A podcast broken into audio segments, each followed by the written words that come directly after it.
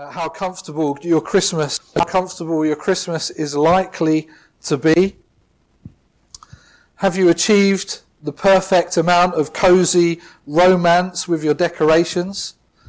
Do the lights, the tinsel, and the scented candles set the tone for many relaxing evenings watching your favourite Christmas specials and timeless reruns of classic shows from many a year? Are your fridge and cupboards packed with your favourite Christmas treats and naughty snacks? Do you have enough to see you through to New Year? Especially if loved ones are coming to stop by. Festive occasions. And Christmas is certainly no exception. Such occasions very easily become about self indulgence and excess and about what our plans are for those days. There is, in fact, a great amount of waste that's created with unwanted presents, all the additional wrappings of presents, food packaging, and temporary decorations. We love having a good old time at Christmas, don't we? To warm ourselves up in the cold and banish the blues created by the darker days and the long wait ahead until spring. But as jolly as all these things I've mentioned are, is this all that these approaching holidays have to offer us? Will our lives, in fact, be as empty as our cupboards come January the 2nd? Tonight, I'd like to reflect. I'd like us all to consider the purpose of this brief life. And it is brief. The loss of a good friend of mine's father at the end of November reminded me once again of that. And I'd like us to reflect and ask ourselves is this where and how we belong? Is this really our home for the long haul? You see, as Christians, we believe that the birth of Jesus the Christ, that is, Jesus the Messiah, the long awaited chosen one of God, that his coming was unique and was the most remarkable event in the whole history of the world, the whole history of the universe. Even more significant than creation itself. You see, the most marvelous one who created it all, who created you, and made it all very good, he came on a special rescue mission to rescue us, broken and disobedient humanity. He came to save us, the ones who trashed the earth and everything in it. He came to save us from our mess and our misery. And let's admit, there's plenty of that all around us. No matter what steps forward we may take as a species, we seem to prefer taking steps backwards, don't we? You see, God knew when He made us that we could not stay on track without Him. Oh, He knew we would try, and He knew we would fail. But all along, He planned to rescue us from our brokenness and our wrongdoing. The Bible calls it sin. It's not a very popular word today. God planned to enter in and to give us true, deep, and abiding life. Life in its fullness. I wonder if that's what you've really been hankering for most of your life. I wonder if that kind of abundant life is actually what's eluded you. God, the alien superintelligence, as we heard from the video. And if you're thinking, sitting there, well, surely Christians don't believe that God's an alien, a little green man with like little eyes on stalks. That's not what alien means. Alien means other. It means different. All right? That's what it means when we use that word alien as a, as a translation in our Bibles, in some of our Bibles.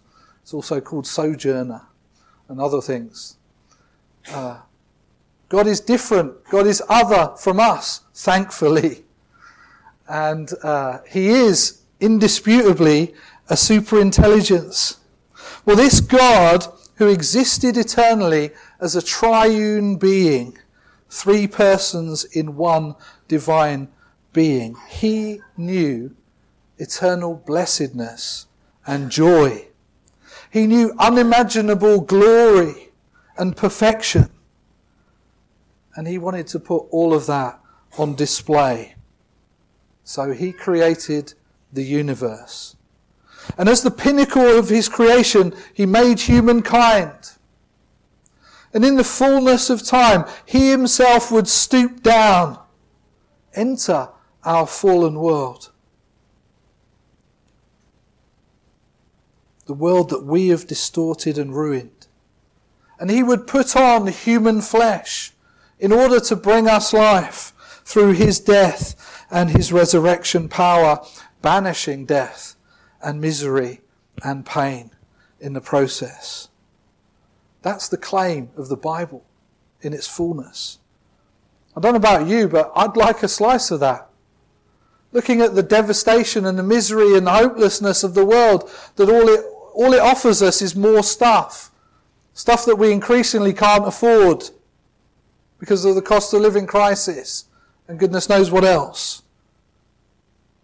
God offers us far more. Far more. The Apostle Paul described the reality of what was happening when Christ came to earth. I'm going to read from, you, uh, from his, one of his letters, Philippians chapter 2 and verses 6 through 11. This is what was happening when Christ came. Christ Jesus, who being in very nature God, did not consider equality with God something to be grasped, but he made himself nothing, taking the very nature of a servant, being made in human likeness, and being found in appearance as a man, he humbled himself and became obedient to death, even death on a cross. Therefore, God exalted him to the highest place and gave him the name that is above every name, that at the name of Jesus every knee should bow in heaven and on earth and under the earth, and every tongue confess that Jesus Christ is Lord to the glory of God the Father. Wow the most powerful being in all existence, the one who made all other beings and all other matter, he considered us worthy of saving in order to glorify himself and set his people, all his people, free from sin and death. God gave up the sublime comfort and splendor of his perfect home in heaven to be born in a dirty shelter in the little town of Bethlehem of Judea long ago. But friends, not so long ago that it couldn't be recorded in credible accounts in order that we might be able to find our way home. Yes, even in the 21st century, we can find our way home through the life of Christ.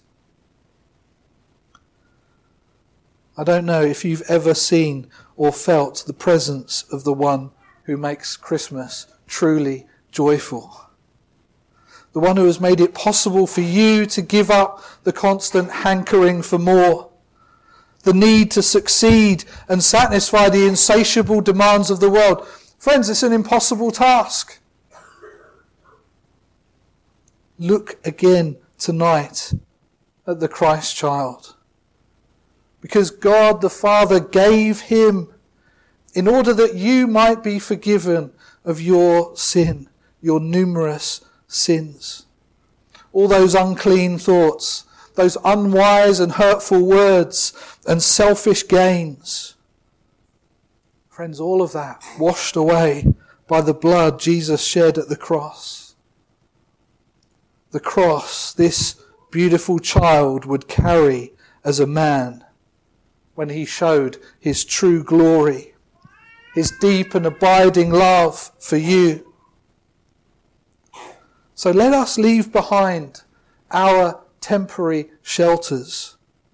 No matter how grand or how humble they may be, let us look to an eternal home, a home that can never spoil, and where the feast is tastier and better supplied than the greatest international buffet imaginable.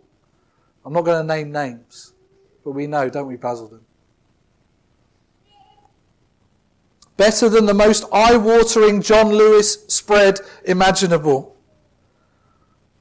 And where the King of Heaven himself is the host. In his life here on earth, Jesus only had the shirt on his back.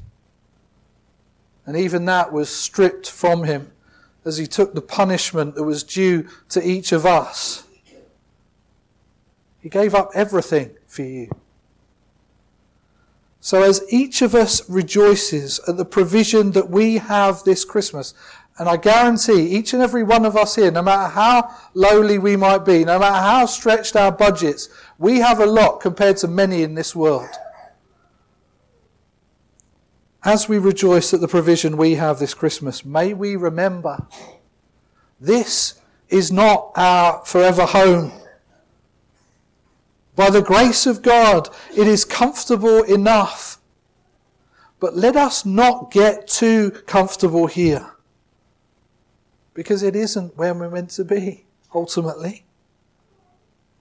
If we, friends, turn from our earthly sufficiency, away from our sinful desires, and come to Jesus, He has a place for us.